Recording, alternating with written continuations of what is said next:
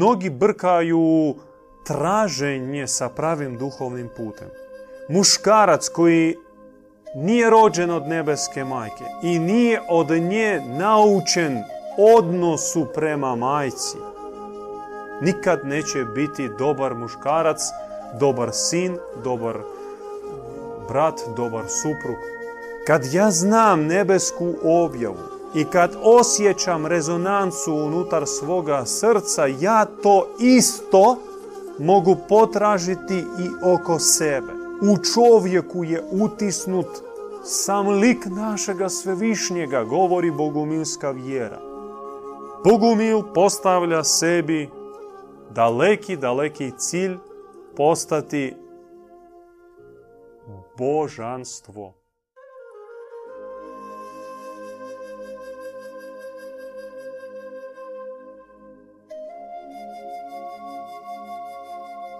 Dobro večer, dobre ljudi. Kratko o temeljima našeg vjerovanja. Prvo bih rekao o tri tajne u koje se pozivamo ući i iz njih crpiti svoje znanje. Prva tajna je tajna Boga. Kakav je stav, odnosno pogled Bogumila na Boga? Bog je jedan. Mislim, tu treba postaviti točku i sa njem sa, sa, sa tim ukinut sve moguće falsifikacije. Naš dualizam ne znači da vjerujemo u dva Boga. To je stav e, debiloida koji se pokušava nametnut na zoroastrice, na bogumile, na manihejce, na gnostike. Ne, Bog je jedan. E, to je njegova i definicija. Ali kakav je on? I tu dolazimo već do um, poante bogumilstva. Bog je po nama isključivo dobar. Dobar prema čovjeku, dobar prema stvorenju i njegova dobrota se definira sa više epiteta. Poput milostiv, darežljiv, dobrohotan, brižan, zaljubljen, onaj koji hrani, onaj koji blagoslivlja, onaj koji je dijalogičan. Znači, on stalno prebiva u neprekidnom dijalogu sa svojim stvorenjem. Nikad ne šuti. Nema kod njega principa da je spustio neki zakon i sad vi živite kako god želite i ja ću na kraju pogledat jeste vi poštivali moj zakon, onda ste zaslužili nagradu. Ili niste poštivali moj zakon i s time zaslužili kaznu. Ne, naš je svišnji on dijalogičan, on je blizak, on nije distantan. Naš svevišnji je roditelj, to je isto bitna crta našega svevišnjega. Recimo, mi vodimo teološku polemiku sa predstavnicima judeokršćanstva i s drugima ograncima abrahamskih religija oko roditeljstva, očinstva našega svevišnjega. Mi smatramo da on nas rađa.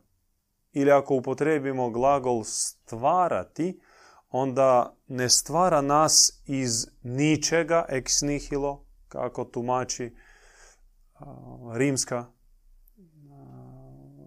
crkva, ili od blata, nego kad već stvara, stvara iz sebe, iz samoga sebe, iz svoje prirode, iz svojih sastava, po čemu on i jest roditelj.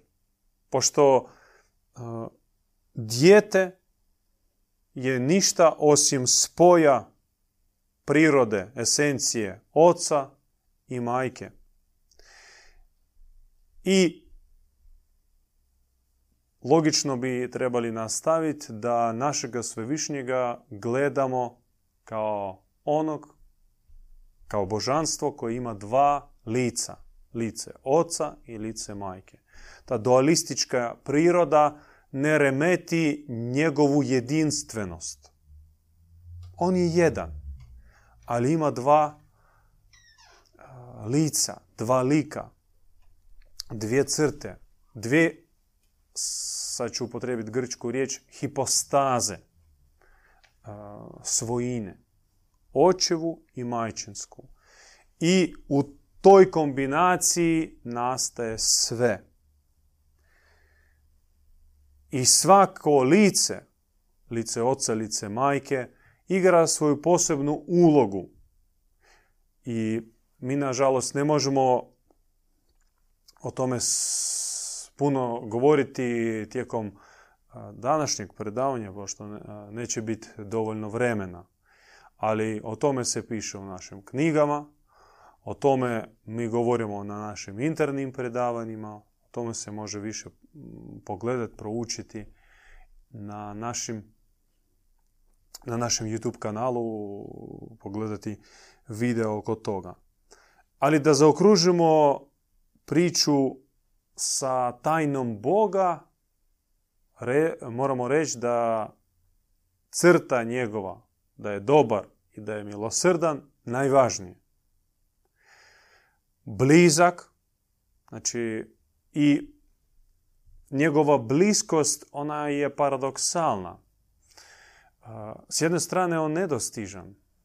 Mislim, gdje, gdje ima Boga? Ima li ga na zemlji? Ne možeš točno reći. Čini se da ima, a ponekad imaš osjećaj da ga nema ni ovdje, nema ga nigdje. Toliko negdje on van horizonta, znate, iza sedam mora, iza sedam gora. A tu mi smo napušteni, odbačeni, baratamo se, vrtimo se kao hrčak u nekom kotaču eksperimentatora. Ponekad i takav imaš osjećaj. Ali sve je zato što se ne kuži božanska priroda i njegova lokacija. U tajnu Boga uključen je odgovor na pitanje gdje se nalazi Bog. I tu bogumili odgovaraju uh, na sljedeći način. Bog obitava na visokim, nedostižnim nebesima. Iznad svih mogućih astrala, nekih uh, nirvana, puno, puno, puno više. Zato se i zove sve višnji. Dakle, naj ozareni um čovječi u najvećem svojem zanosu jedva može se približiti tim nadvisokim nebesima. To je prvo. S druge strane, on obitava u našem srcu. Kako smo nastali kao dio njega uzeti smo iz njega. Tako je on i ostao u nama.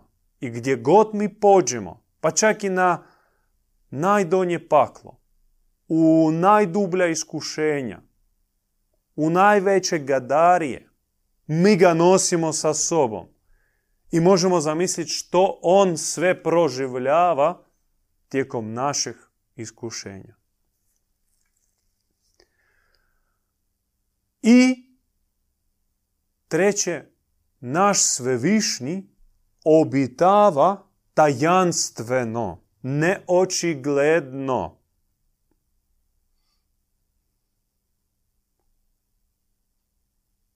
U svijetu.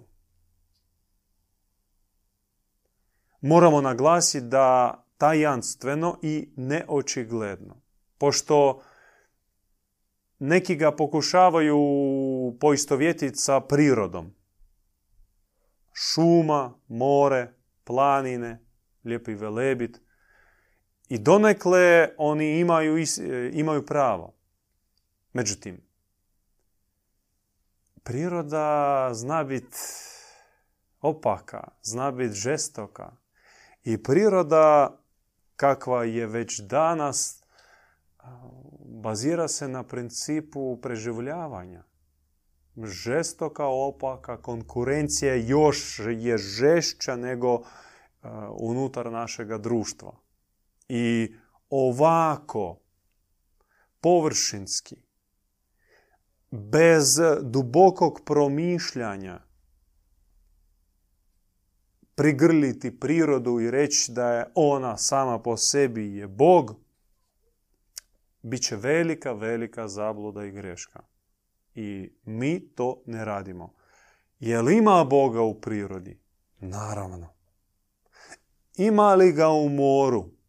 Kako da ne? Ima li ga po Velebidu?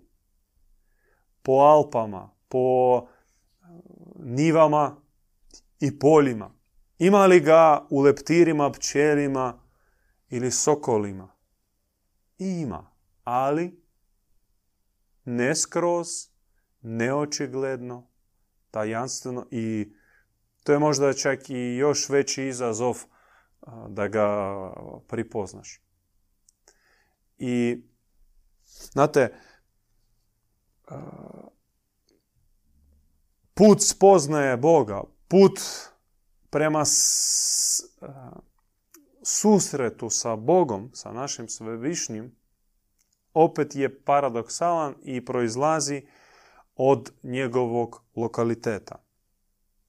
Nadovežemo se na ono što smo rekli prije, živi na visokim nebesima, u srcima i u prirodi.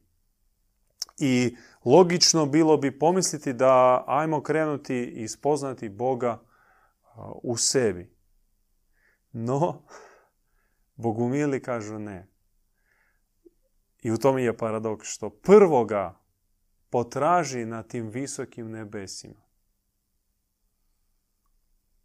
Od tamo ćeš dobiti objavu istinskoga Boga, a ne sumničavih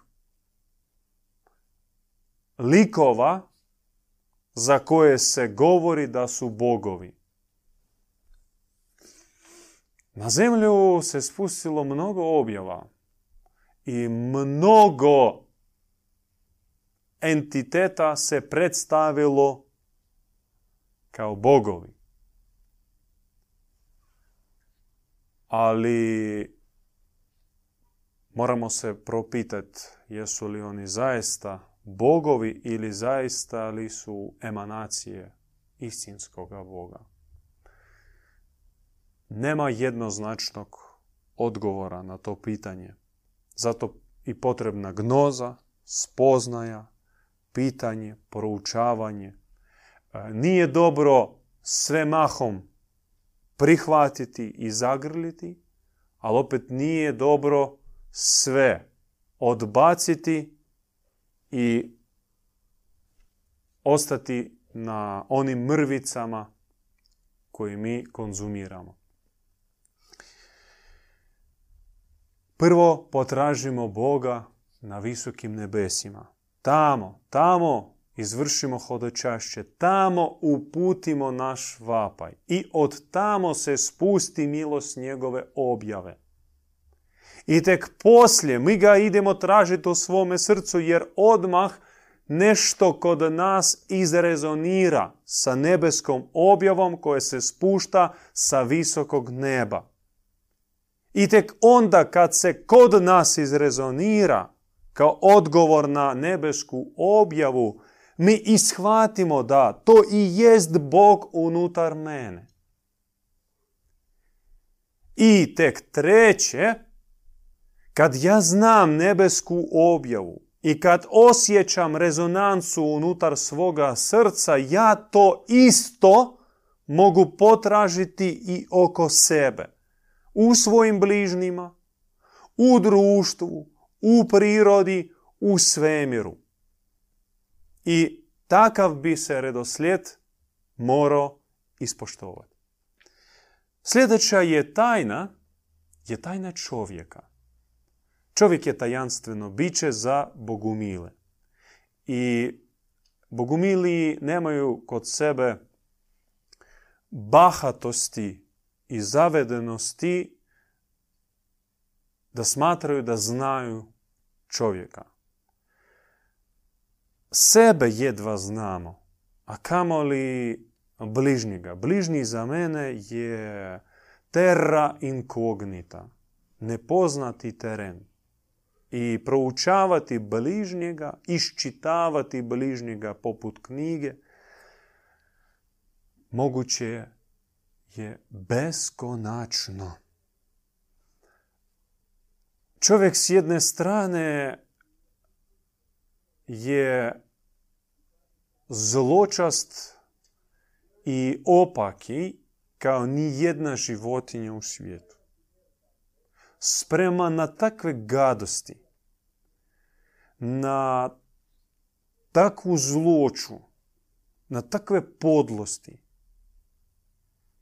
za koje ni jedno živo biće u svijetu nije spremno. Sav životopis, sva povijest čovjeka je popraćena krvavim slijedom. Iza nas su mora krvi. Iza nas su uništene parašume, zagađene planine, prljavi ocean i zauvijek istrebljene vrste životinja. I za čovjeka. I kad bi išli postaviti pitanje gdje su demoni, gdje su šeitani, gdje su gadovi i neki e, neke zle utvare. Pa evo ih. Pa evo ih. Ali s druge strane, isti čovjek je hodajući Bog je skriveni anđeo. Ispunjen svjetlosti takve kakve nema nigdje drugdje. U čovjeku je utisnut sam lik našega svevišnjega, govori bogumilska vjera. Čovjek posjeduje sastav cijelog svemira. I otisak svega što postoji u dobrom univerzumu našega svevišnjega postoji kod čovjeka. I opet mi dolazimo do zaključka nejednoznačno. Zato se čovjeku pristupa sa trepetom, zato se proučava i dalje ćemo reći šta s tim napraviti. S tom e, teškom pomješanošću i nemogućnošću jasno odgovoriti na pitanje čovjek je zvjer ili čovjek je Bog. I dolazimo do treće tajne i to jeste tajna zemlje.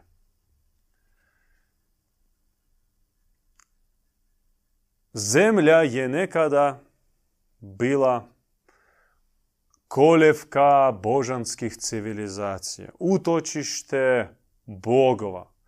Tu se spuštalo sa visokih nebesa da bi spoznavalo, da bi se spoznavalo ono što se ne može spoznati na nebu. Zemlja imala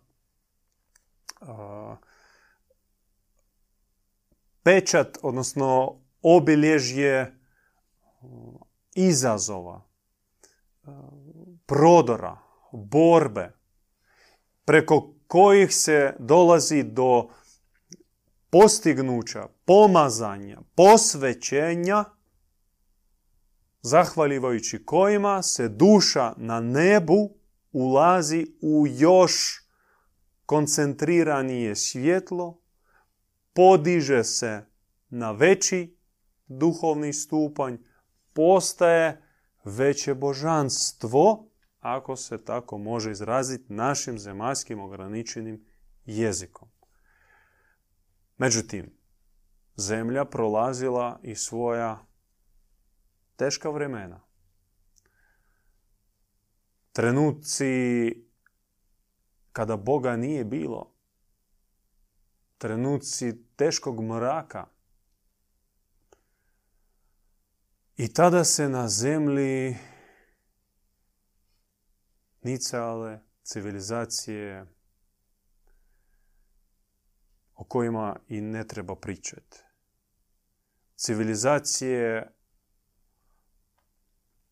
nasuprot kojih sve horror filmove Hollywooda bi bile poput dječje bajke.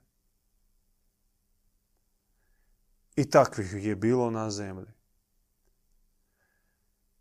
I kad bi mi postavili pitanje, a gdje smo mi sada?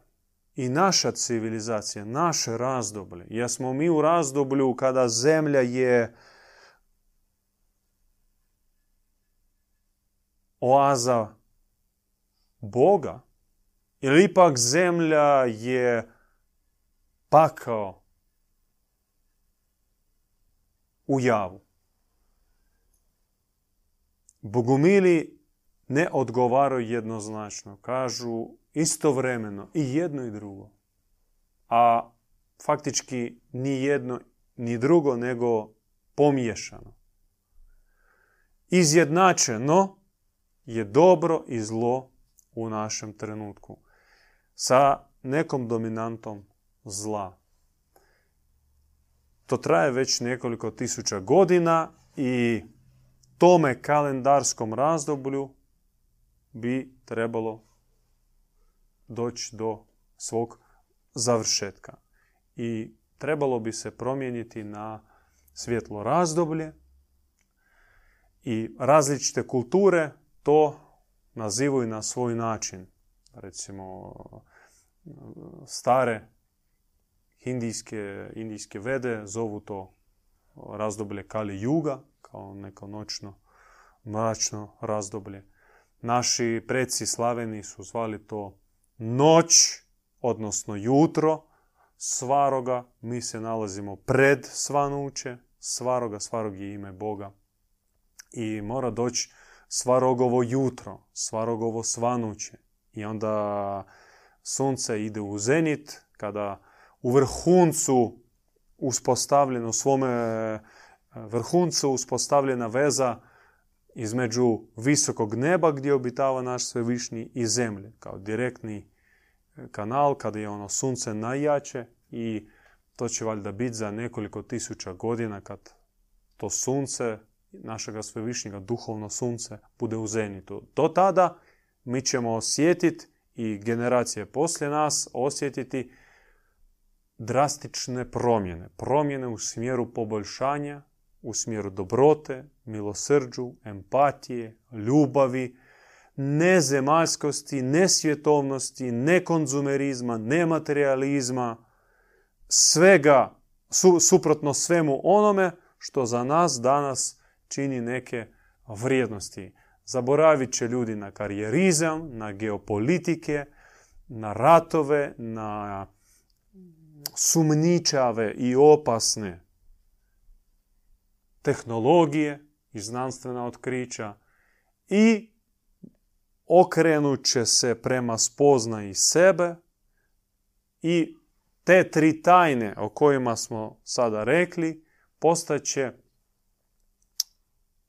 najvažniji izazov za čovječanstva i predmet njegovog zanimanja. Dolazimo do sljedeće teme. Ta je tema Velika majka. Mi smo spomenuli da naš svevišnji božanstvo, Bog ima u sebi žensko lice i to lice kroz povijest se zvalo na različita imena, uglavnom kao vrhovna boginja, boginja majka, pramajka, majka bogova, alma mater. Njena bit je u tome što preko nje se rađa sve i bez nje se ništa ne može roditi. Znači sve što je nastalo na zemlji nekada je bilo rođeno od nje, to moglo proći svoju degradaciju i izgubiti svoj originalni oblik. Ali bez obzira na to, potiče od majke i posjeduje bogomajčinsku prirodu. Pa tako i čovjek. Majka koja rađa, to je njena osnovna poanta. Ona rađa. Ona prima u svoje srce koncentriranu kap očevih sastava koje otac izljeva iz svoga srca. Nikakvih falosogenitalnih odnosa u Bogu nema. Nije bilo ni kod proto ljudi, neće ni biti kod budućih civilizacija. I u svome srcu majka začinje novo, novo stvorenje. I onda ga nosi, formira, daje oblik i napokon rađa. Ali rodivši ne pušta ga od sebe, nego ga mora još odhraniti. I te kad odhrani, kad novo stvorenje, nova duša, novo božanstvo, prohoda, tek onda ga polako pušta, ali i tad ga ne napušta. Pustit ne mora značiti napustit. Ona je uvijek tu na dohvat ruke. Kao brižna voditeljica. Ili zaštitnica. Ili pomoćnica. I Mislim, toliko toga postoji kroz uh, kulturu, kroz uh, mitologiju uh, i njenih imena, i njenih slika, njenih prikaza, kipova, relijefa, da, mislim, toliko toga zaista ima da čak i neugodno o tome govoriti koliko je to na dohvat ruke. Samo da čovjek malo si da truda i prouči. Recimo jedna mm, hrvatska znanstvenica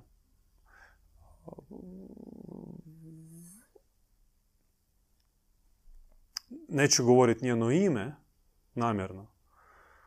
Ona je napisala knjigu, a ko će, ko će htjeti, taj će si da truda proučiti. Napisala knjigu Kult velike majke na području Hrvatske.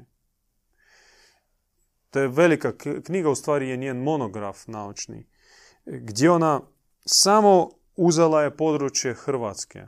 Dalmacija, Zagora, Slavonija i pronašla desetke primjera štovanja, ako ne stotine štovanja, velike majke pod imenom Kibela ili Magda Mater, eh, Atena i, i slične. Samo na području male Hrvatske. Na području Mediterana takvih prikaza stotine. Po svijetu tisuće. I postavljena je takva glupa zabrana da se njima priđe, da se od njih e, ozari i čak od toga se nauči istinska struktura i univerzuma, ali i naše duhovne prirode. Jer čovjek kojim je oduzeta duhovna nebeska majka prvo, on nikad neće imati ni pravu zemaljsku majku.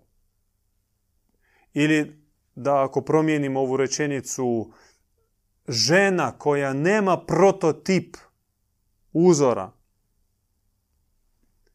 u nebeskoj majci neće nikad biti u potpunosti dobra majka za svoju djecu. Muškarac koji nije rođen od nebeske majke i nije od nje naučen odnosu prema majci, nikad neće biti dobar muškarac, dobar sin, dobar brat, dobar suprug, dobar otac. U stvari, izgubivši originalno lice majke, mi smo izgubili i lice oca.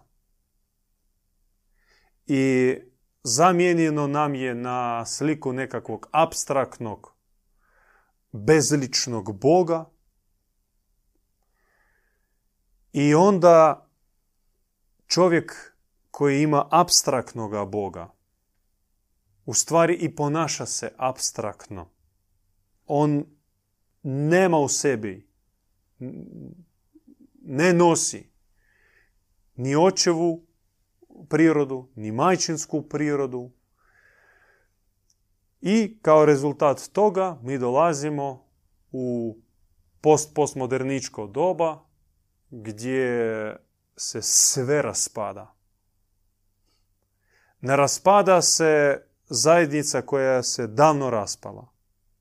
Ne raspada se obitelj kojih uopće jedva da nađeš. Raspada se čovjek.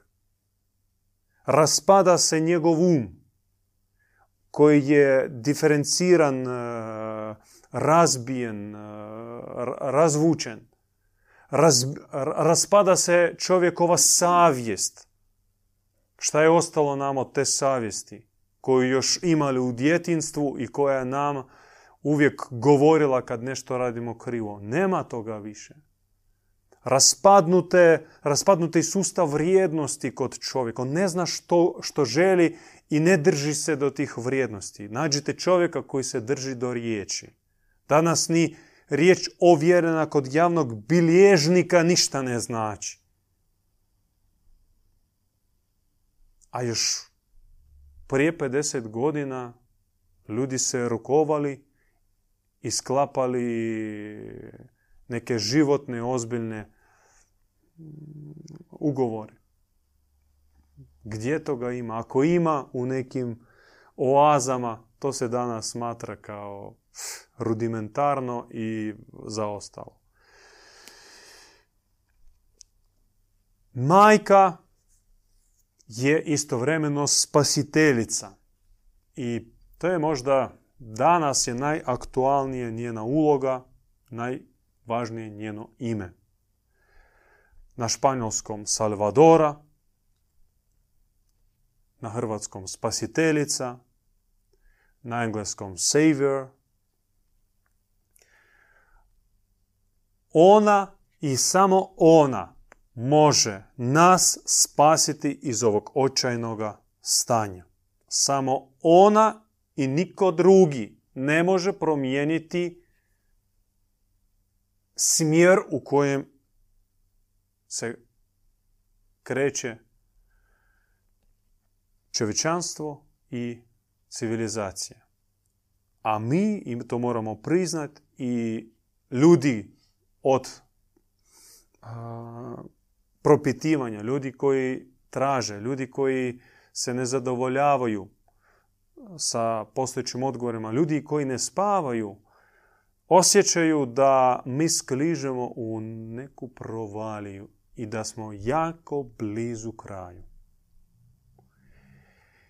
I nijedna najbolja vjerska zajednica, molitvena grupa, volonterska organizacija, politički klub neće promijeniti situaciju. Samo ona posjeduje moć, darove, snagu preokrenut situaciju iz fatalnog smjera u smjer pravi.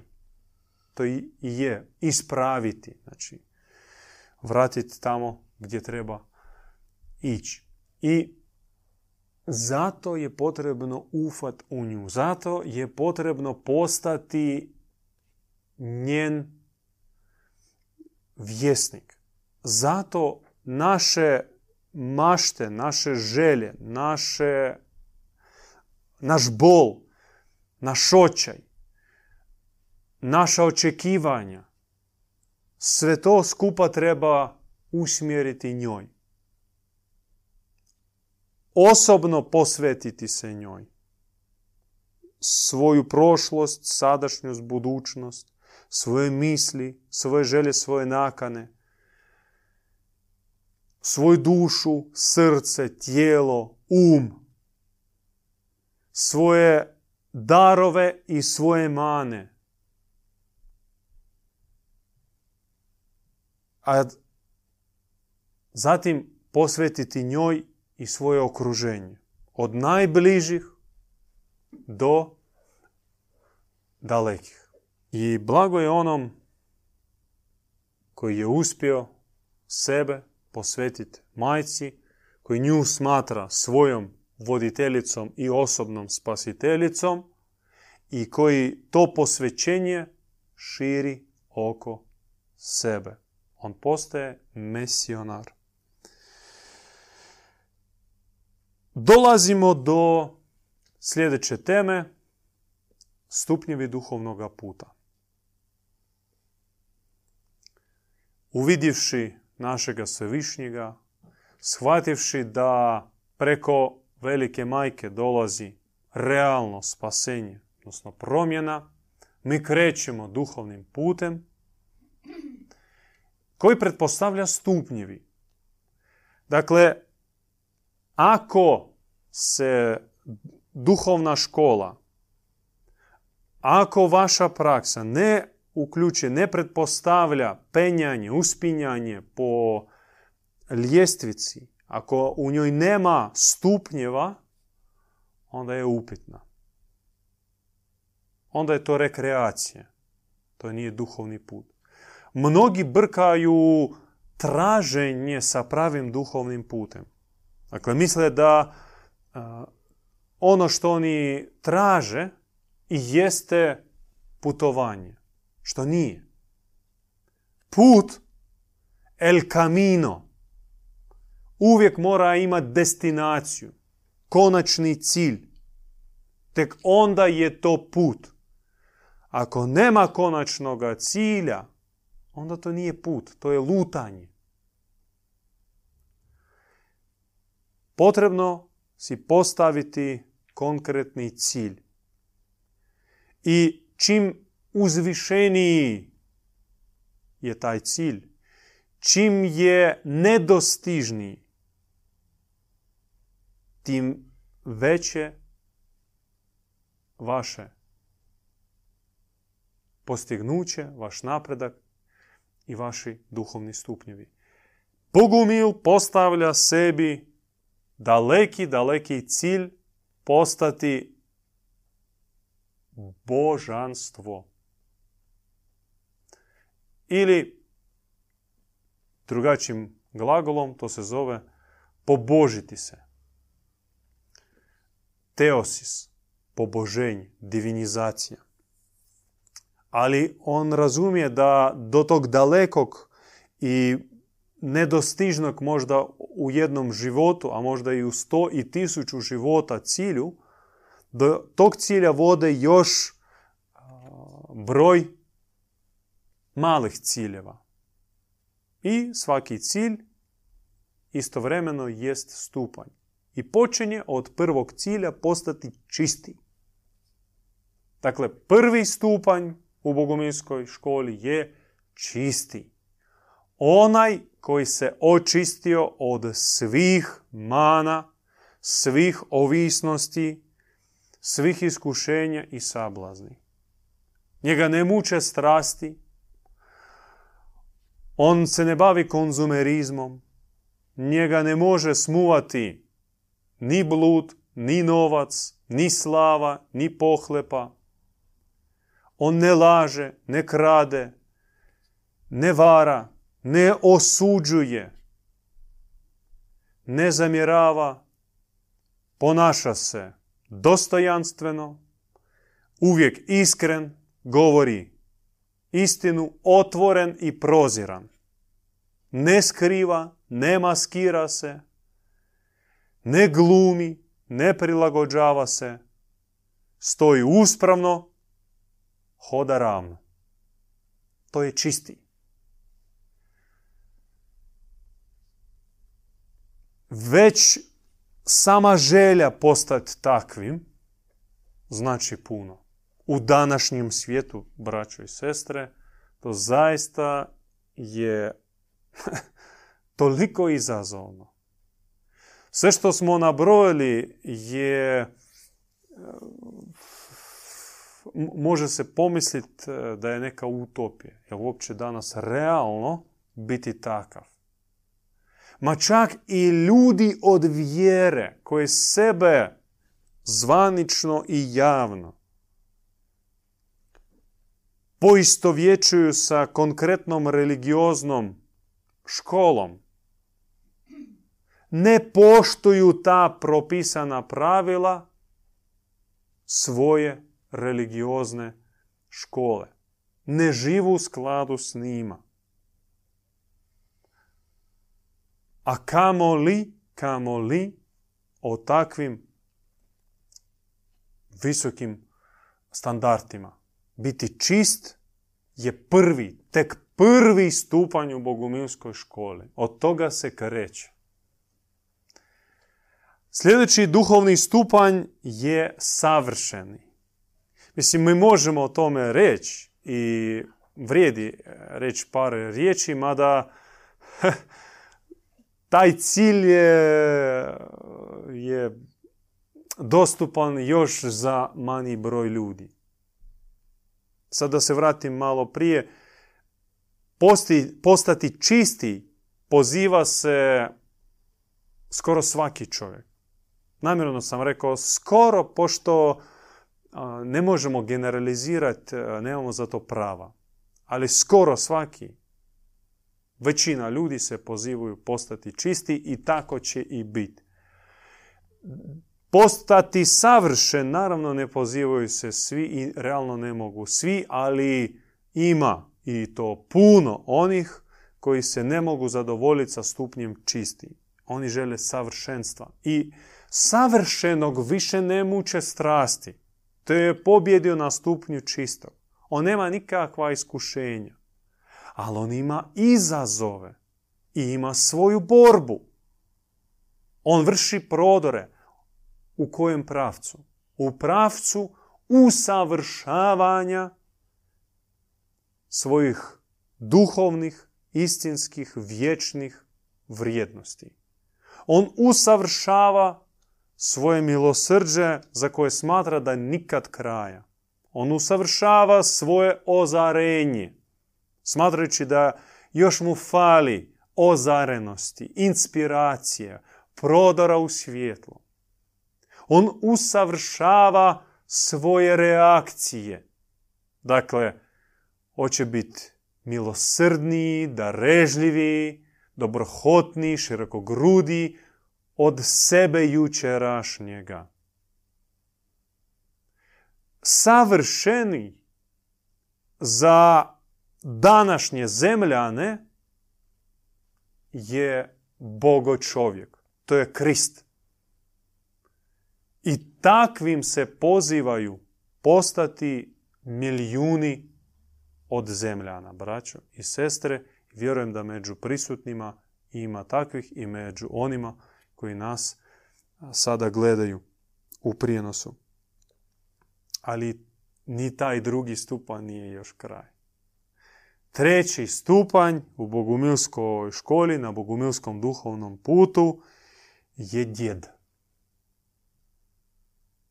Dakle, djed je prošao stupanj čisto. morao kroz askezu, kroz stegu, kroz povlačenje od ovoga svijeta postati čisti.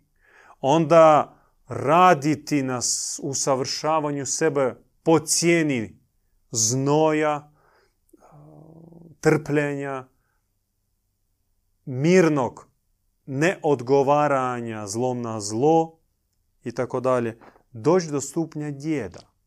A djed je premudri bogoprojavljenik. Onaj koji očituje Boga, koji javlja Boga, kroz kojeg Bog djeluje, kroz kojeg Bog govori, kroz kojeg Bog isijava. I sve što On čini je čin Boga u čovjeku. I po tome možemo zaključiti da ako čistih danas teško naći, savršenih je jako malo, skoro nema, onda djeda. Djeda. Treba tražiti po danu sa svjetiljkom. Treba obići čitav svijet, uzduži poprek, da nađeš djeda. Hvala i slava našem svevišnjim, našoj majci i dobroj providnosti, što smo mi došli do takvoga čovjeka za kojega zaista svjedočimo da se nalazi na stupnju bogoprojavljenika.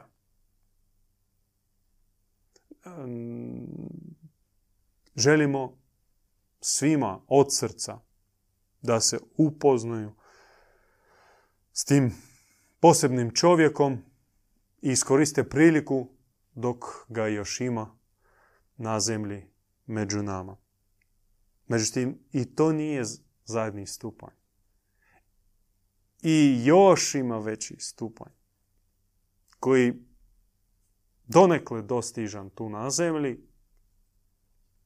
istovremeno je nedostižan i u tome je paradoks bogumilstva, to je božanstvo ili poboženik. Čovjek koji se pobožio, kroz kojega ne djeluje Bog nego koji je sam postao Bog. Znači, sve njegove reakcije su božanske. I nema ni trunke ljudskosti u sebi više. Znači, to je čisti Bog na zemlji.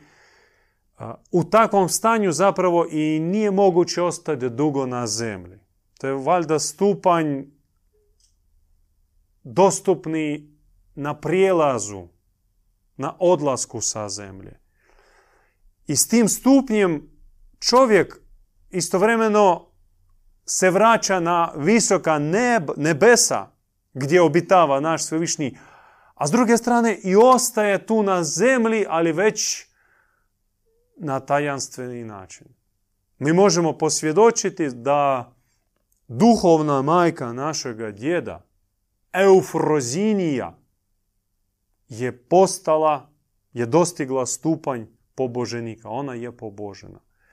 Na zemlji je ostalo njeno neraspadljivo tijelo, moći, koje se čuvaju u sarkofagu, u posebnom skrivenom mjestu, koje se može po blagoslovu posjetiti i preko njenih moći, preko čak molitve upućenoj njoj, preko pomisli na nju, na nas se spušta milost njene božanske emanacije. Ona nema ni granica, ni vremenskih nekih prepreka. Ona može istovremeno prebivati na više lokacija.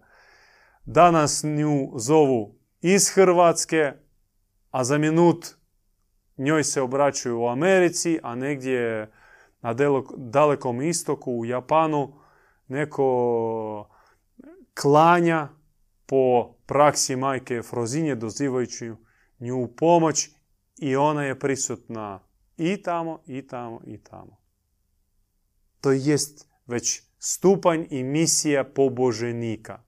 Služiti na zemlji, već ne bivajući u zemaljskom tijelu, zemaljskom obliku. Sljedeća tema i tu bi morali stati djed Ivan. Nekoliko riječi o samom našem djedu Ivanu, tko je on i što je on. Naravno, jedan susret vrijedi milijun riječi i mi čak vas prozivamo da nemojte vjerovat ni nama, pošto smo mi subjektivni u svojim ocjenama i svojem opisivanju njega. Ali nemojte ni vjerovati onima koji ne poznavajući njega blate ga u svojim komentarima, esejima i na nekakvim portalima. Imajte svoju glavu na leđama i ako ste čovjek od hrabrosti, ako ste čovjek od izazova, posjetite ga. Ili pročitajte njegovu knjigu. Ili pogledajte video mm, gdje on svira ili gdje on nešto govori. I zaključite sami. Znate, mm, kod anglosaksa, recimo kod Britanaca, britanska politička škola i ta znanstvena škola, koliko god oni imaju u sebi negativa i da odmah to raščistimo, da mi nemamo previše simpatije k tom modelu, ali oni imaju neke vrlo pozitivne crte. To sad moje mišljenje kao brata Borislava i ono nije usko vezano za naše boguminsko učenje, kao neka opaska, fusnot. Oni imaju jedan princip. Uz svo znanje o osobi koje ti je došla preko različitih kanala informacije, kad se to sve nagomila, imaš zaista puno rečenog, puno informacije o čovjeku, nemoj donijeti zadnji zaključak sve dok ga osobno ne upoznaš. Tek nakon osobnog upoznavanja, razgovora, osje, e, iskustva osobne komunikacije sa tom osobom, zaokruži sve ono što si ti saznao o toj osobi preko drugih kanala. I zato su oni i vješti u svojim političkim intrigama i odlukama, zato što e, oni ne vjeruju samo na riječ nekome ko priča o trećoj osobi, nego hoće uspostaviti direktnu komunikaciju i donijeti svoje osobne e, zaključke. Znate kako se kaže, e, kako oni kažu, mi Britanci nismo antisemiti zato što sebe ne smatramo glupima od e, židova.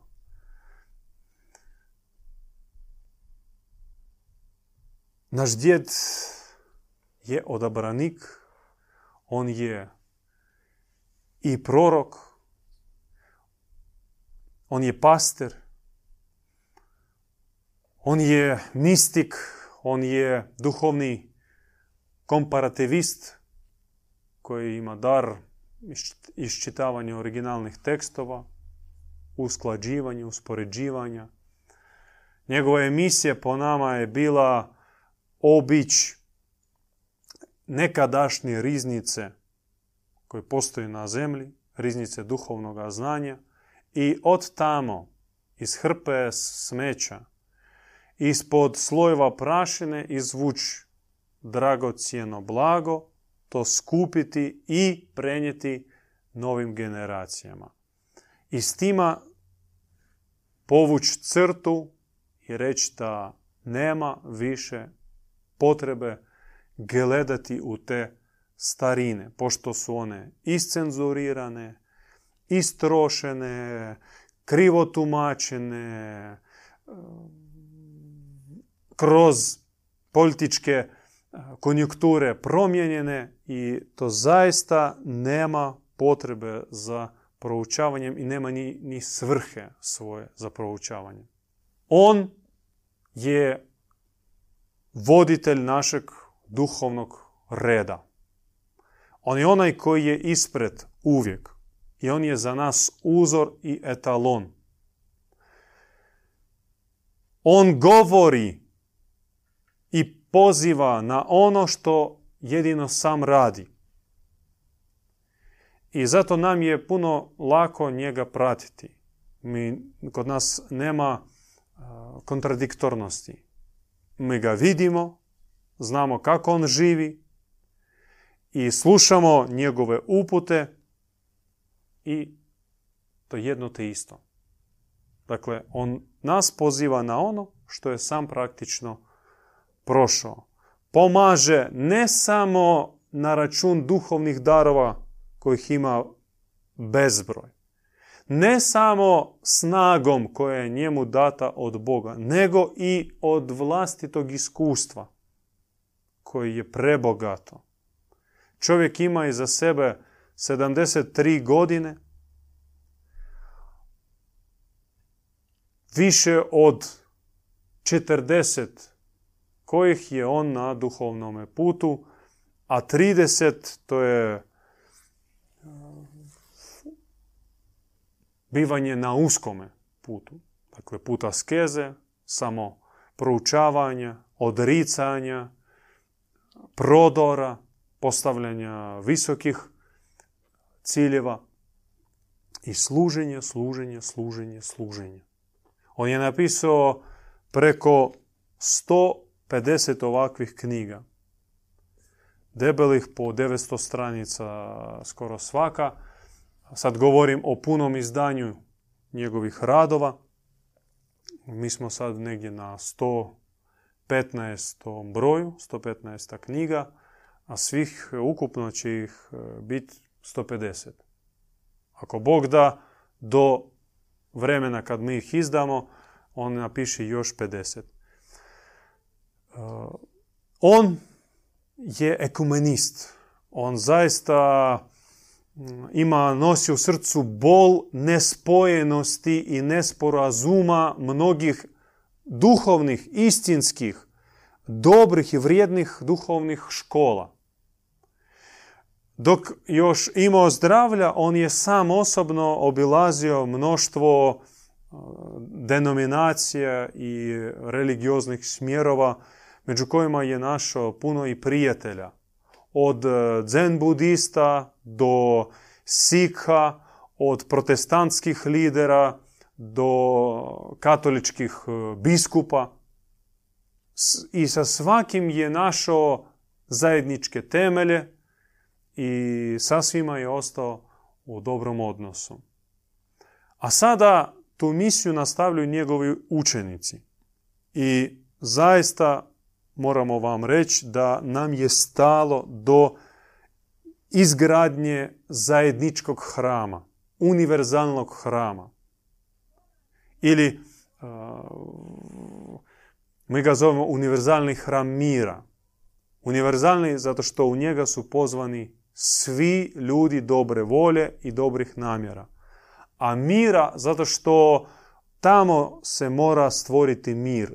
Taj hram, hram zajedništva ili vijeće mira, kongres mira, na njemu se moraju stvoriti klice mira koji svaka zajednica, svaki narod ponese u svoju zemlju i bude širio dalje. Ako mi ne stvorimo takvo vijeće, vijeće slobodnih, vijeće ozarenih, vijeće istinskih zajednica, naš, naša civilizacija će nestati i zemlja će se pretvoriti u Saharu, kak se to događalo i prije i tu misiju će ostvarivati neki drugi ljudi, ali ne i mi.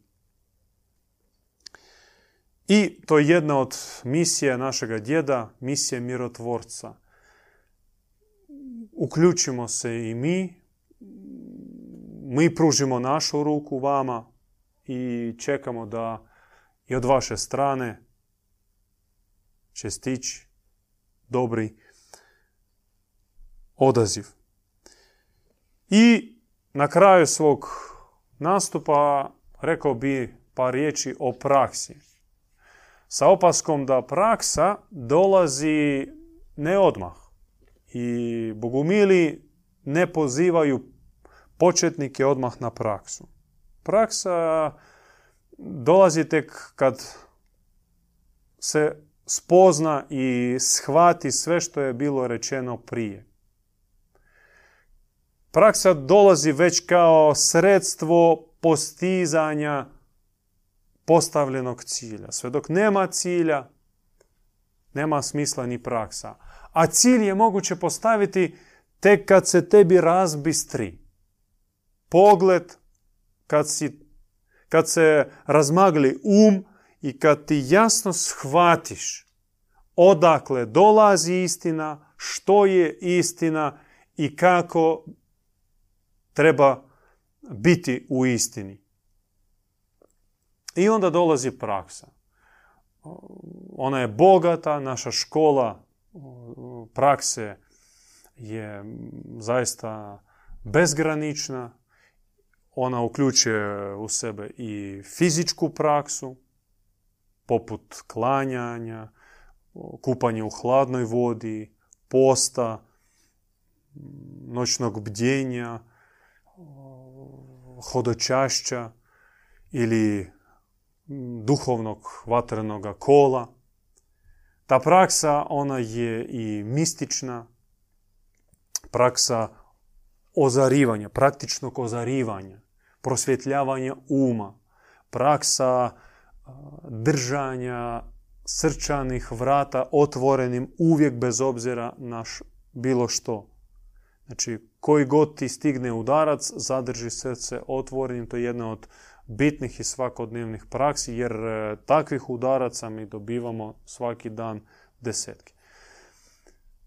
Praksa uspostavljanja dijaloga, praksa slušanja bližnjega, praksa šutnje i čuvanja svojih ustiju u duhovnoj higijeni.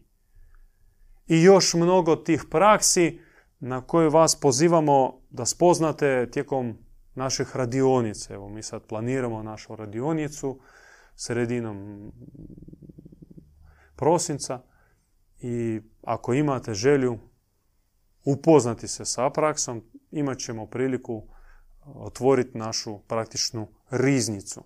Jer no, nema smisla o tome puno govoriti. E, praksa uvijek ide od onoga koji prakticira na onoga koji želi usvojiti tu praksu. Kod nas e, postoji e, taj mekanizam mentorstva ili pastirstva. Dakle, pastir, odnosno pastirica, zadužena za to da svojim primjerom pokaže put ostalima. I onaj koji ima čisti motiv, koji je čovjek dobre volje, uvijek je dobro došao i mi ćemo otvoriti našu riznicu jer ona pripada svijetu. Ali nama je rečeno da budemo čuvari te riznice i da ne razbacujemo biser pred one kojima ne treba.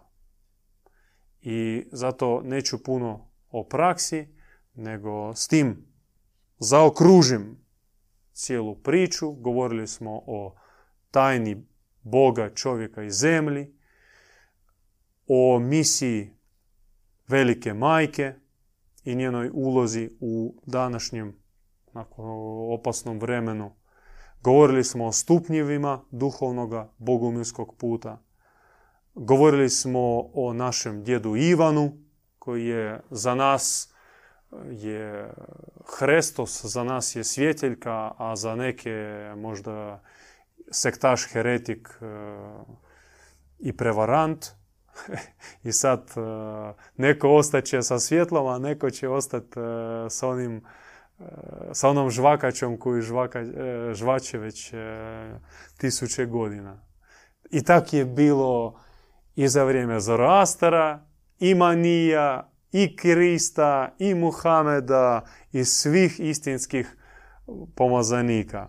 Jedni su krenuli za njima i bili su ispunjeni duha i postali nalik njima, a neki su vrtili ovako rukom oko glave, govorili da su to heretici, sektaši, poubijati.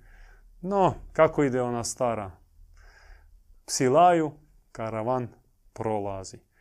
Bolje biti u karavanu nego onaj koji laje na karavan. I, naravno, rekli smo malo o našoj praksi, ne previše, zato što praksu bolje pokazati nego o njoj pričati.